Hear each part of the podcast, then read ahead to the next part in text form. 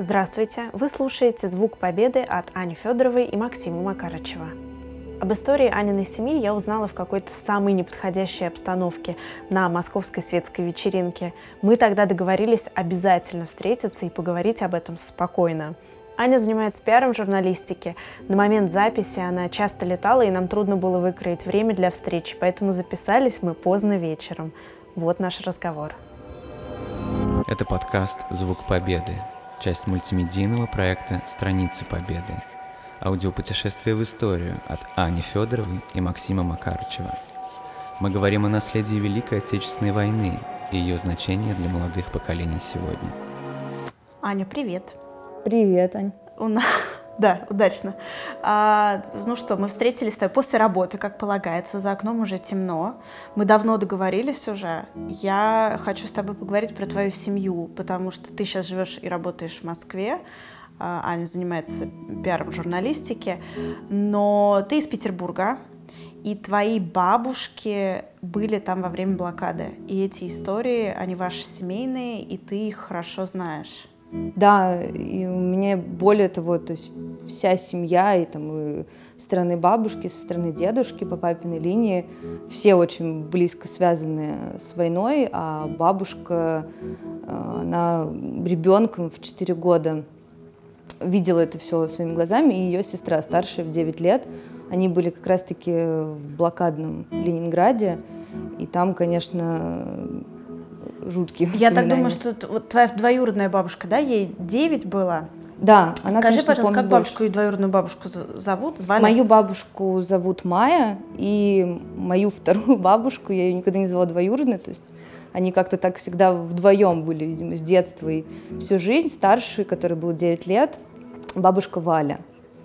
И они, ты сказал, что они вместе, да, были вот это время, около года они провели во время Да, блокады? там была такая история, что у нас э, вообще там семья из поколения в поколение была в Петербурге, и моя прабабушка Аня, в честь которой меня назвали, их мама, соответственно, она как раз-таки с ними двумя втроем вот всю войну э, прожила, и как раз-таки самый тяжелый был год, когда началась война в июне, в сентябре они были уже в Петербурге, когда началась блокада, и уже только через год их эвакуировали там под Питер.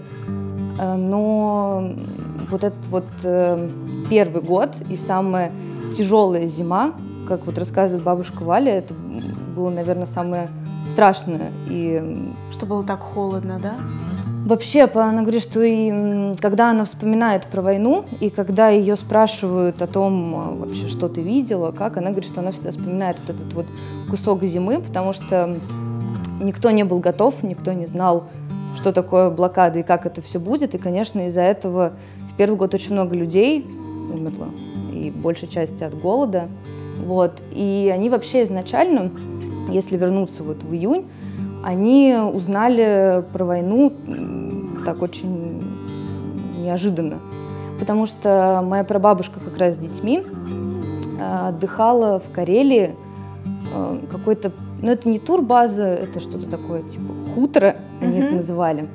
И утром они вышли и увидели, что в небе летают самолеты, и бабушка Валя увидела парашютистов – вот, они, естественно, детьми так очень удивились, но им было интересно смотреть. И там буквально через некоторое время приехал брат моей прабабушки, он служил в Красной армии, и сказал о том, что началась война, нужно срочно ехать в Петербург.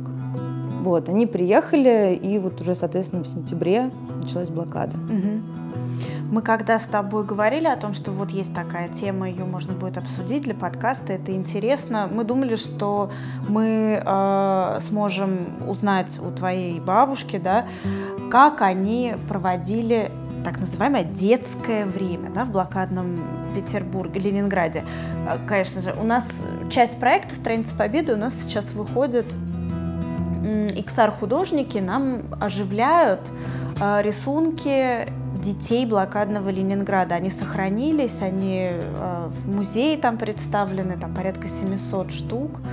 И мы сделаем 20. А, да, мы их оживим, они будут э, VR, они совершенно удивительные, эти рисунки. И вот это детское восприятие трагедии, которая разворачивается вокруг, а, она цветная, яркая, там все равно любовь, человечки, семьи и прочее. И поправь меня, если я не права, когда ты начала задавать вопросы своим родным, да, угу. оказалось, что радужных историй практически нет. Но одну ты помнишь. На самом деле у нас не очень вообще любят в семье это обсуждать, потому что очень тяжело. Но э, здесь я как раз спрашивала, а что вот, какие были все-таки эмоции у ребенка. То есть все равно ребенок видит некоторые вещи несколько иначе. Хочет играть, познает мир через игру так или иначе. Да, да. И, и вот как раз-таки бабушка Валя, она говорит, что э, она была такой э, самой ответственной в семье. Ну, так как, понятно, ее мама там больше была с маленьким ребенком, там, с моей четырехлетней бабушкой. Плюс с ними еще жили бабушка с дедушкой, и как-то она вот за всем следила.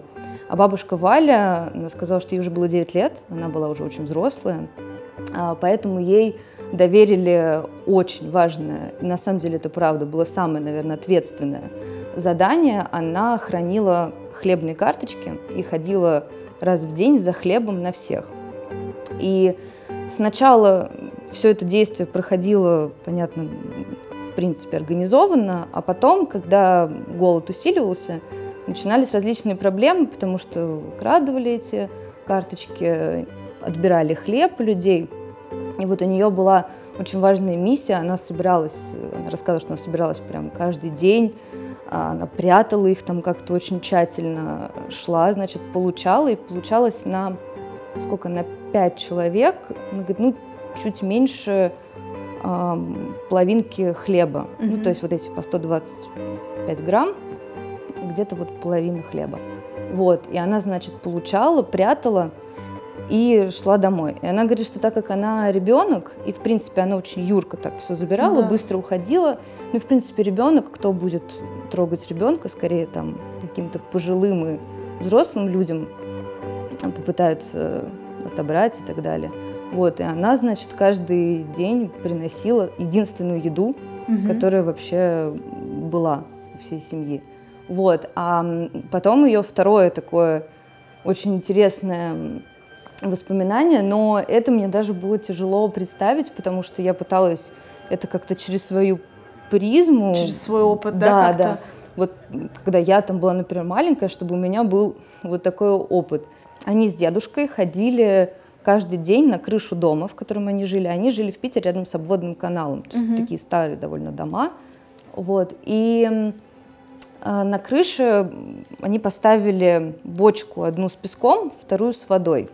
И были очень большие щипцы, и когда немцы сбрасывали так называемые зажигалки, они должны были щипцами взять эту зажигалку, потушить в воде или в песке и скинуть ее куда-то с крыши, потому что иначе мог произойти пожар.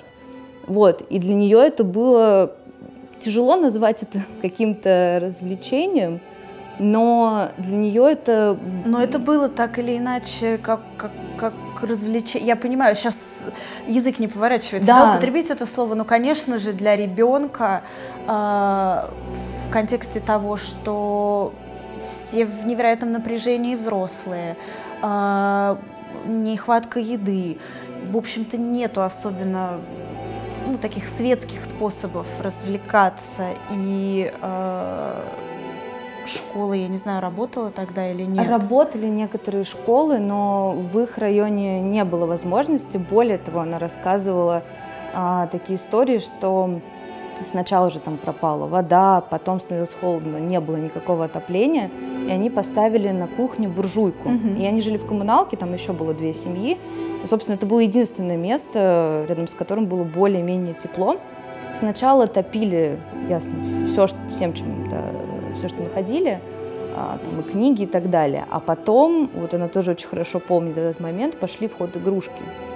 И она говорит, когда растапливали буржуйку там, моей куклой, и то есть ты все там, и понятно, что игрушек все равно было немного, но вот эти вот у тебя единственные твои там любимые, не знаю, ценные, твои ценные, первые да, ценные вещи. Для маленького ребенка в 4 там, года, в 9 Но она говорит, что в принципе они на это реагировали нормально. С пониманием, то, что это происходило Да, вокруг. потому что, она говорит, самое яркое воспоминание э, вообще из войны, вот это уже моя бабушка говорит, она говорит, я в 4 года могу сказать вот две вещи. Мне всегда было холодно и очень хотелось есть. Она говорит, все, остальное для меня уже так вот размыто. Она говорит, но вот это чувство там холода, Холода и дикого. голода. Да, она говорит, я помню очень хорошо. Вот, поэтому, да, конечно, в такой ситуации, э, когда тебя, не знаю, дедушка, самый старший в семье, берет с собой на, ответственное задание, задание. на Потом на крыше крышу. интересно.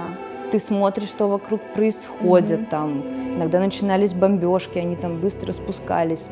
Но единственное, она рассказала, что это все закончилось, когда зимой, если я не ошибаюсь, э, рядом с обводным каналом есть э, Бадаевские склады. В какой-то момент они сидели на крыше, и произошел очень сильный взрыв, то есть ее там оглушило, было дикое зарево, все было в таком мгле. Вот, и это как раз-таки разбомбили ну, вот, четко вот эти Бадаевские склады. Она испугалась, что-то с ней произошло, она побежала резко куда-то, то есть она даже не помнит куда, но это, видимо, просто В шоке. в шоке, да. Ее схватили, там как-то пытались успокоить, спрятали, потому что после этого пошла сильная бомбежка. Вот, и после этого она никогда больше не поднималась на крышу. Даже уже потом в, со- в сознательном возрасте. Я так взрослом. понимаю, да, что у нее страх а немцы определенный. же э, бомбили прицельным обстрелом Петербург до того, как закрыли э, шпили и э, все Конечно. блестящие крыши. Это же очень известная история про альпинистов Петербурга, про э, Ольгу Фурсову, которая э, их, по-моему, вначале только 4 человека было, они забирались. Она весила Да, 39 да. килограмм тогда уже, очень худенькая была Мгм. от э, недоедания. И нужно было все блестящие крыши, шпиль Адмиралтейства огромные и все а, церковные, да, луковки, все закрыть, что-то, что можно было закрасить. Снять или убрать Там, еще где сусальное золото красить было нельзя, красить, конечно, легче, чем брезентом закрывать, но оно бы снялось вместе с краской, потому что там тончайший слой, и это закрывали все тяжеленным брезентом. Шпиль Адмиралтейства, я запомнила эту даже цифру, полтонны он весил, они поднимали Мгм. наверх. И я рада, что ты заговорила про крышу. Когда они закрыли, то немцы больше не могли прицельно обстреливать. Все, они лишились вот этой вот карты, которая у них была, как навигатор, да, от этих блестящих крыш. И э, ты про ласточки Петербурга знаешь? Про символ свободы, символ, в общем, Да, да. а, и одна из этих историй про то, как закрыть... Я не, не хочу сейчас наврать, не уверена, что это точно шпили Адмиралтейства.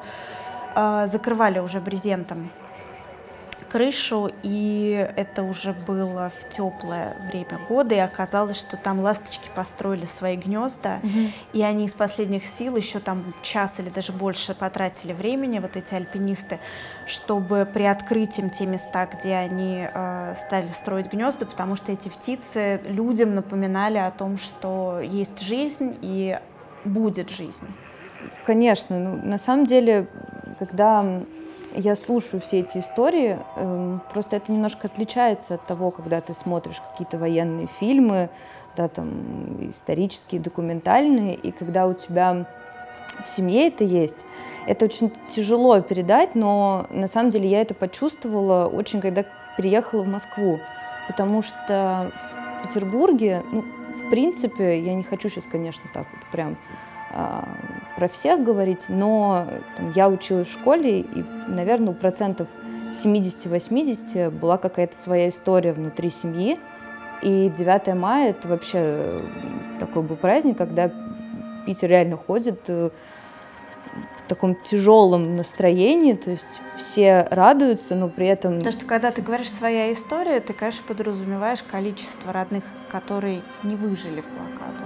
Да, и когда я там разговаривала да, с бабушками, и они рассказывают вот какие-то вот эти истории, да, там про вот крышу, про кукол, и при этом параллельно они говорят, ну, а, вот там тогда умер дедушка, мы там его похоронили, а дедушка, который жил вместе с ними в квартире, дедушка просто перестал есть, начал давать детям Отдавать им. еду, вот, а он у нас такой, он из там еще дворянской семьи, у него были а, такие широкие кожаные ремни, он снял все пряжки и варил э, детям суп из кожаных ремней, Мгм. вот, и он, конечно, зиму первую не пережил, он умер, вот, но они про все это рассказывают, и я пытаюсь понять количество всех вот этих потрясений параллельно с какой-то жизнью, которая все-таки текла, шла, и дети, они там выросли, у них дальше там, свои семьи, да,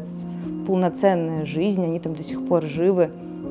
Но насколько это все равно отпечатывается в голове, и как с Абсолютно. этим дальше жить, вот для меня вот это был такой Самое главное вопрос. дальше жить. Вот это, это очень важно, потому что это единственное, что протягивает через такие какие-то события. Но отпечаток, он в таких мелочах еще. Я, моя бабушка никогда не смахивала крошки со стола. Все крошки только в ладошку и в рот. И от этой привычки невозможно было избавиться. Люди, которые пережили голод, это мне было стыдно в какой-то момент говорить ей, что я на диете. Совершенно другая история. Давай поговорим еще раз про твои- опять про твоих бабушек и про то, ам, как они уехали уже в эвакуацию. А, да, это произошло, получается, уже вот а, после зимы, это был конец весны, вот начало лета. Ам, О, там, кстати, была еще одна интересная история. Э, Весной, когда Ладога уже растаяла, у моей прабабушки было двое братьев, вот один, который их увез э, в Петербург, когда только началась война, а Мгм. второй был водолазом. И он был водолазом как раз-таки вот в Ладожском озере, где ходили вот эти баржи по дороге жизни. Ну, его заключалась миссия в том, что он вытаскивал все, что погружалось Груз. на дно. Мгм. Вот, и он в какой-то момент там под угрозой э, вообще... эм, С угрозой так для жизни, да, своей? да, он э, отправил им вместе с письмом э, мешок э, такого промерзшего овса, который он вытащил со дна вот этого Ладожского озера. И это как раз было в тот момент, когда вот закончилась зима, уже просто все доедали вот какие-то, даже уже не было особо нечего доедать, вот уже вот эти супы там из ремней, и Мгм. вот весь этот ад. А, И как раз весной еще не могли ничего там посадить, ничего не проросло, А, не было вообще никакой еды. И вот им пришел вот этот вот пакет овса, который они там растянули на какие-то там Мгм. несколько месяцев. И вот за счет только вот этого пакета, по сути, дети остались э, живы, потому что уже моя бабушка младшая, которой вот 4 года, она вообще не отходила от буржуйки, она просто так сидела у нее и не вставала вообще. Уже не было совсем сил. Для Да. детей это, конечно, очень серьезное испытание, потому что организм по-другому работает, по-другому все это перерабатывает. Да, Как- и вот, соответственно, но уже, получается, после весны, в начале лета, приехал как раз-таки за ними дядя прабабушки, который Красной Армии, и он а, перевез их а, под Питер, э, такое место называется Шувалово, ну это такой, как сейчас уже пригород, раньше Мгм. это там были поля, как такая деревня, можно сказать. Потому что, во-первых, э, дом уже разбомбили в Петербурге. а, В во- котором квартира, да, да, была? в вот, котором была все жили? коммуналка, и практически все умерли. И вот другие две семьи, которые вместе с ними были, они там тоже, по-моему, все умерли от голода после зимы. И у них даже, ну, кстати, еще бабушка Валя рассказывала, что у них была отдельно ванна, отдельно туалет. Ну, ничего не работало, понятно, нет ни канализации, ни воды. В ванной складывали трупы людей, потому что не справлялись э, вывозить э, трупы, и они вот зимой там были по несколько недель, и вот как бы дети знали, что вот там, Мгм. значит, э, не лежат, туда никто не заходил, понятное дело. Вот, ну и все, и после зимы, соответственно, да, они уехали. Там уже стало попроще, потому что недалеко был дедушка, служил, брат прабабушки служил. Вот, и он как раз там им снял какую-то квартиру и сем- свою семью тоже вместе с ними поселил. Вот, и там более-менее он какие-то пайки мог вытаскивать, как-то помогать, чтобы Мгм. детей кормить. И они рассказывали, что рядом были поля, и они ходили 5 километров каждый день от э, квартиры вот, эти вот, вот этой в поля и выкапывали какие-то корешки, которые там оставались, и, главное, собирали крапиву. Мгм. Вот. И я вспоминаю сейчас, на самом деле, уже, что я когда была маленькая... Тебя мы- в детстве пугала, да, эта идея собирать крапиву? Нет, я в детстве не знала этой истории. А. Я не знала этой... Вот когда я была маленькая, мне никто этого не рассказывал, мне вообще старались как-то вот эти все истории... Ну, когда- неудивительно. У нас тоже очень, очень нехотя какие-то все эти вещи обсуждаются в семье. Это всегда. уже как-то, ну, я постарше стала сама спрашивать, мне Мгм. становилось интересно, и мне уже начали рассказывать, что нужно там вот помнить, знать историю семьи. А тогда нет, я не знала. Но мы с бабушкой как раз вот, э, которой было 4 года, с бабушкой Майей, мы с ней были на даче, и она меня отправляла собирать э, крапиву, и со мной ходила, учила меня там, какие листья хорошие, какие Чтоб не плохие. кусался. Крапивный суп, да, делали? Да, Ага. и она делала, но она делала, понятно, что не такой вариант, как был тогда, с крапивой и щавелем. И я просто обожала его, он был такой вкусный. И это у меня такая, как сразу воспоминание просто из детства. Тогда, конечно, это было иначе, в другой форме, но все Но равно... тем не менее, вот эта близость к земле уже и возможность что-то где-то собрать, ужас городской жизни, которая полностью остановлена, когда вот ты уже несколько раз да, говорил о том, что нету ни канализации, ни отопления, ничего не работает, транспорта нет, зимой транспорта в городе нет, невозможно добраться из одного места в другое, и совершенно у меня прямо, знаешь, комок такой, вот эта картина, которую ты описала, как нормальная жизнь становится гротескной, невероятной, невозможной, и тоже люди к этому привыкают. Трупы в ванной. Да, я на самом деле вот, наверное, из всего того, что я слышала из всех историй, для меня это самая такая тяжелая, и мне ну, просто тяжело это представить. Ань, спасибо тебе большое. Я тебе желаю хорошо съездить на майские а, домой к своим, к родным, всем им здоровья. И тебе тоже. И спасибо тебе большое, что пришла к нам и поделилась этой историей. Спасибо большое, мне было очень приятно. Для меня так это волнительно, потому что когда я рассказываю не про себя, а вот про, особенно там про бабушек, которые а, столько всего видели и пережили, я говорю такими шаблонными иногда фразами, но я не могу подобрать каких-то других слов. Вот, мне как-то очень это волнительно, потому что я чувствую безумную ответственность. Я думаю, что на самом деле это первый раз такое вот у меня, когда прям за каждое свое слово я понимаю, что оно настолько важно, и мне вот ценно это донести. Классное ощущение. И это говорит человек, который профессионально и очень успешно занимается пиаром. Это ценно. Так что спасибо тебе еще раз. Спасибо большое, что позвали. Вы слушали «Звук Победы».